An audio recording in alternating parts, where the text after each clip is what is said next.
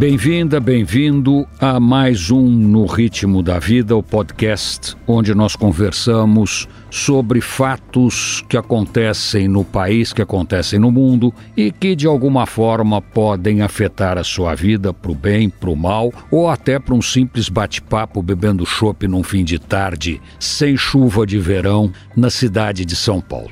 Por falar em cidade de São Paulo, nós temos o privilégio de receber o meu querido amigo José Renato Nalini, que foi quem inaugurou esse podcast e volta agora como secretário especial para as mudanças climáticas do município de São Paulo. A Secretaria de Mudanças Climáticas devia ser obrigatória em todos os níveis de governo, porque tirando as secretarias da Fazenda e as secretarias de Finanças, nada é mais importante do que mudança climática nos dias de hoje no mundo inteiro. Não é uma exclusividade brasileira. Quando o Brasil bate 50 graus Celsius de calor e os Estados Unidos, no mesmo dia, bate 50 graus Celsius negativos, alguma coisa está profundamente errada. E a pergunta que nós temos é: será que ainda dá tempo de consertar tudo o que foi feito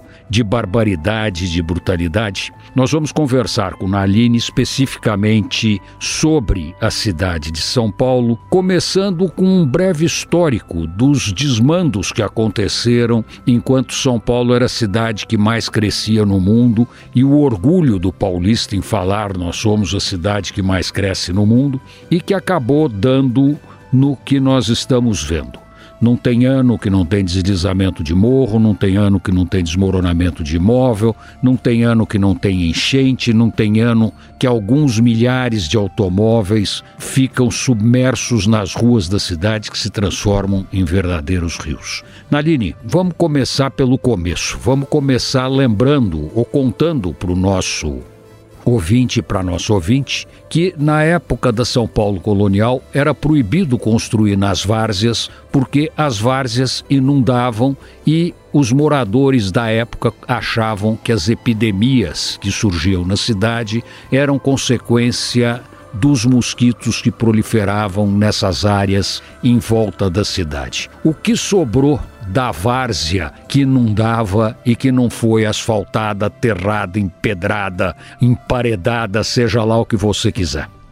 Nico, muito obrigado de você me trazer outra vez. Eu acho que é muito importante que você, um comunicador, um influencer, faça com que todos os seus ouvintes se interessem pela mudança climática. Como você disse, não é algo restrito a São Paulo, ao Brasil, é o planeta inteiro que está sofrendo.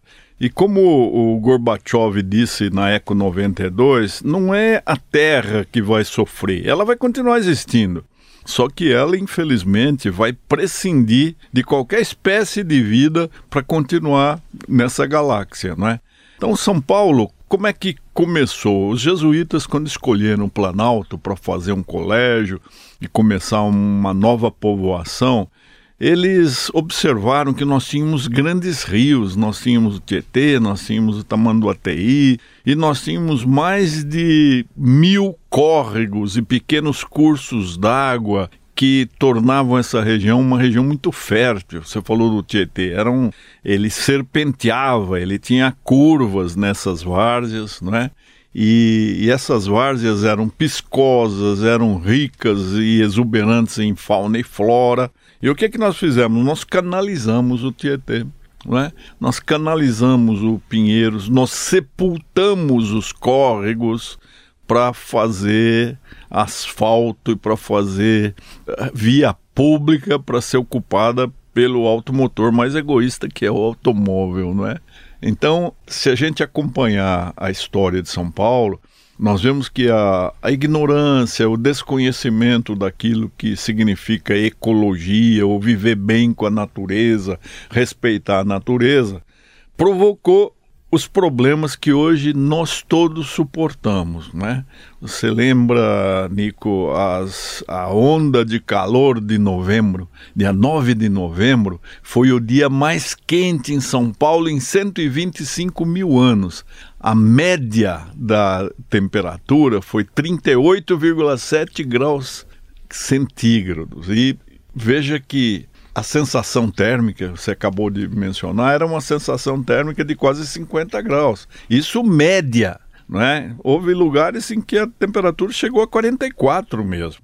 E há quem diga, Nico, que nós vamos ter saudades de 2023, porque as coisas continuam acontecendo, a concentração de monóxido de carbono, gás carbônico, os, os gases causadores do efeito estufa, é algo que não cessa. Ainda que hoje nós deixássemos de emitir qualquer gás, nós teríamos muitos anos pela frente para equilibrar a saúde do planeta.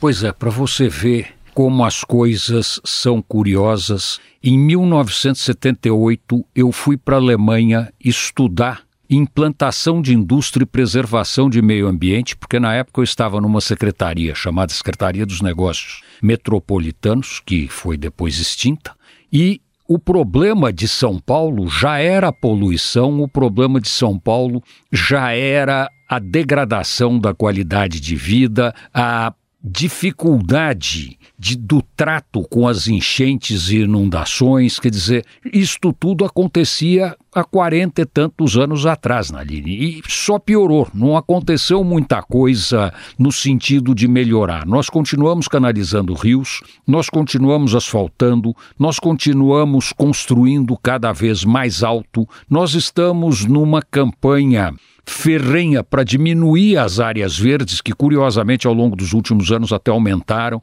Como é que você, como secretário, entrando na secretaria há coisa de um mês, como é que você olha o quadro atual que a cidade vive e o que, que pode ser feito?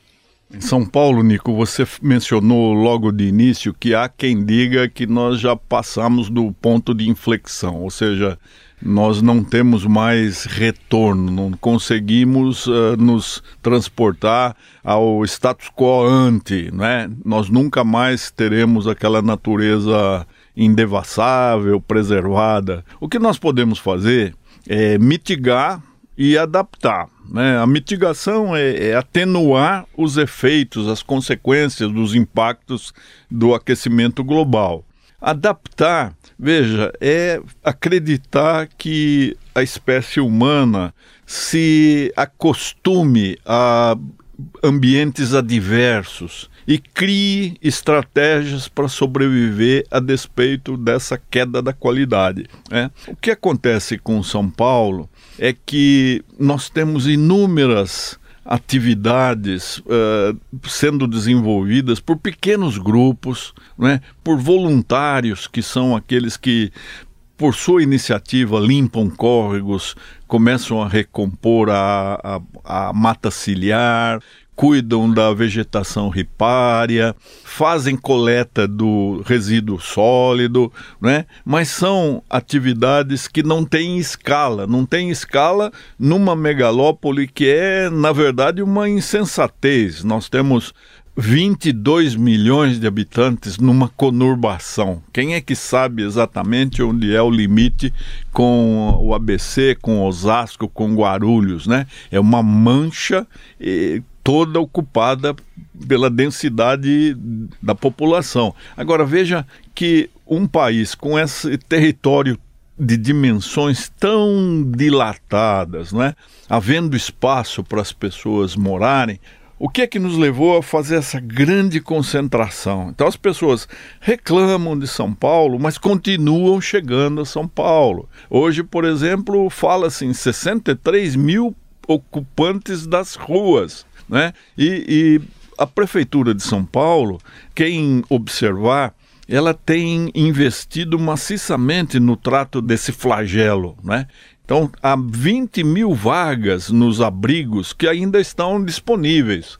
Existe aluguel social, existe um, um apoio, um investimento financeiro eh, junto à família que aceita que um morador de rua venha morar com ela e tente recuperar. Se ela conseguir acolher mais de uma pessoa, um grupinho, uma mãe e dois filhos, por exemplo, o investimento é muito maior. Existe o aluguel social, existe a passagem de recâmbio ao local de origem, mas com tudo isso nós temos ainda esses, essas pessoas ocupando as, as vias públicas.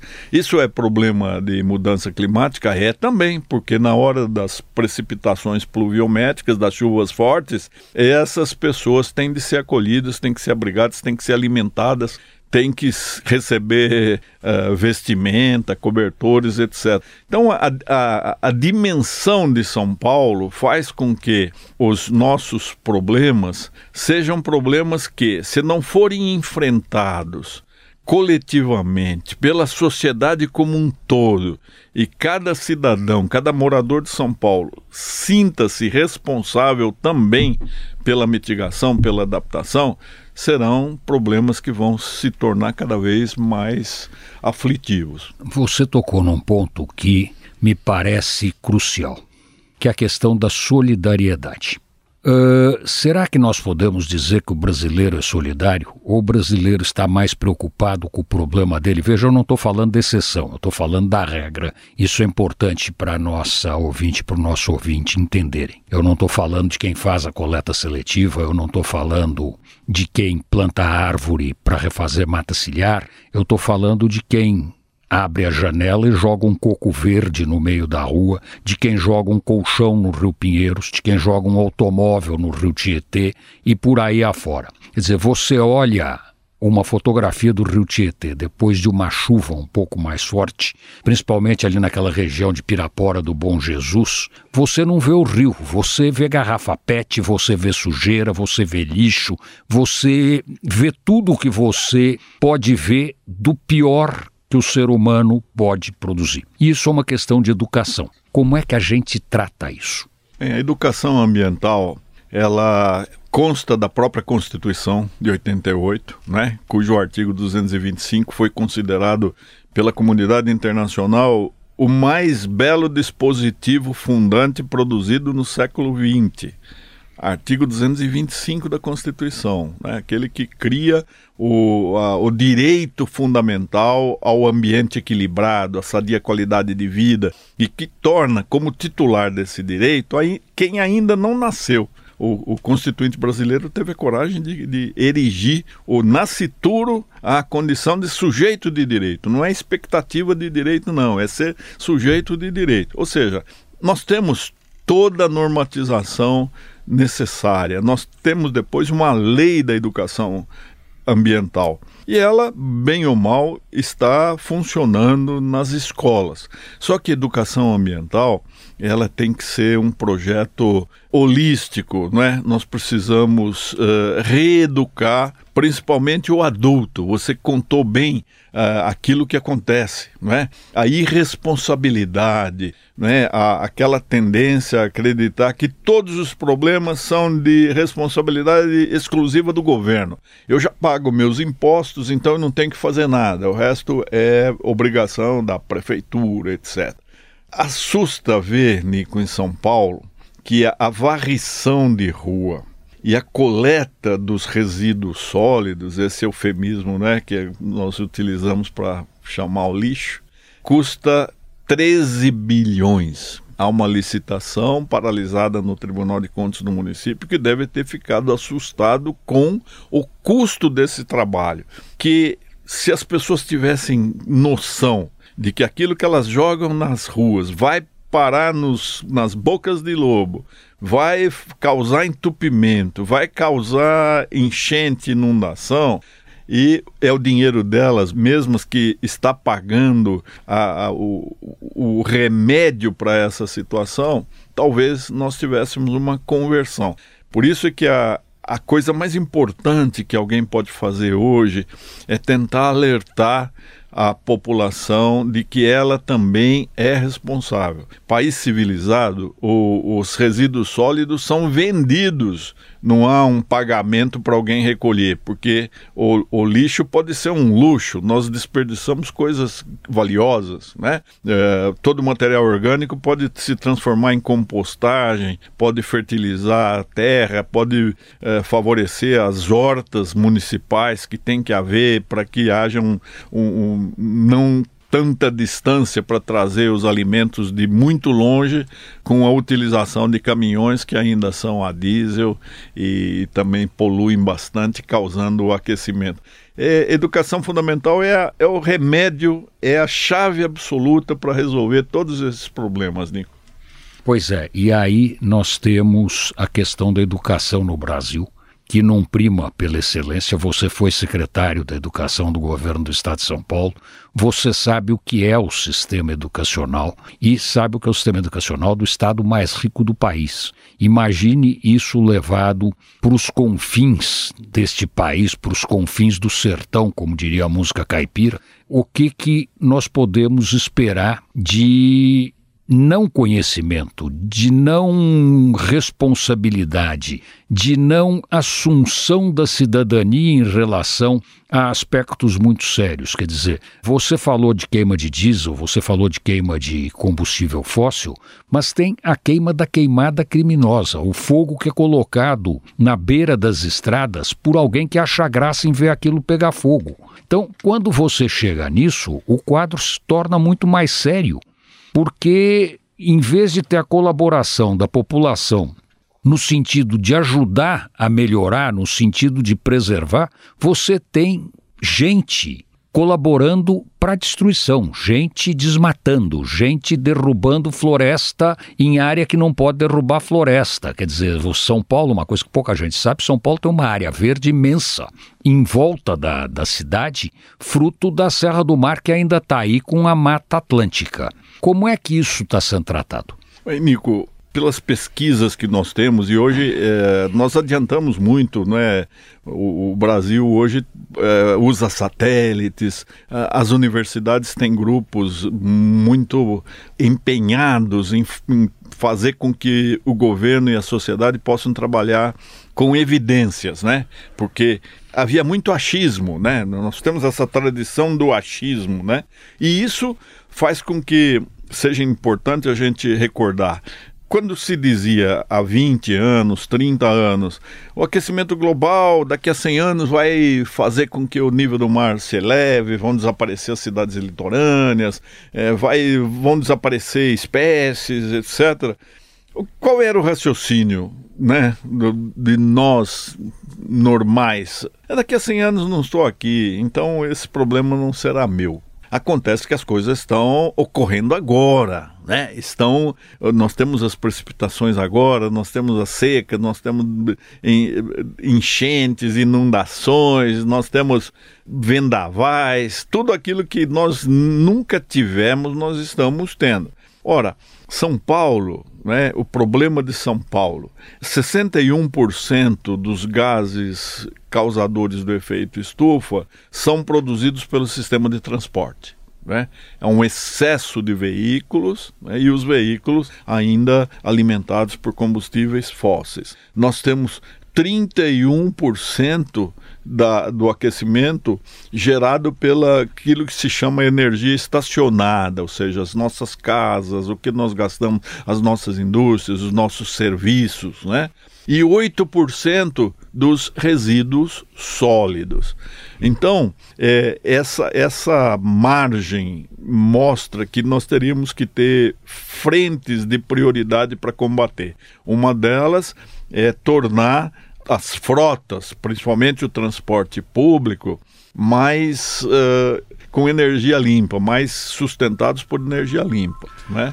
E, e isso está sendo feito mas é muita coisa para se fazer e é muito importante que o munícipe se interesse, entre no site da prefeitura e veja o que a prefeitura está fazendo, todas as secretarias, não é só a Secretaria Executiva da Mudança Climática, não, é a Secretaria do Verde, Secretaria de Educação, Secretaria da Habitação. Procurem se interessar, a cidade é sua, você também é parte da solução dos seus problemas. Nós estamos chegando no fim do No Ritmo da Vida de hoje e na semana que vem nós continuamos com o secretário José Renato Nalini falando agora das soluções possíveis e dos planos que podem ser implementados, tendo sempre você, ouvinte, como um aliado, como alguém fundamental para isso poder dar certo. Muito obrigado pela sua participação no Ritmo da Vida de hoje e até o próximo.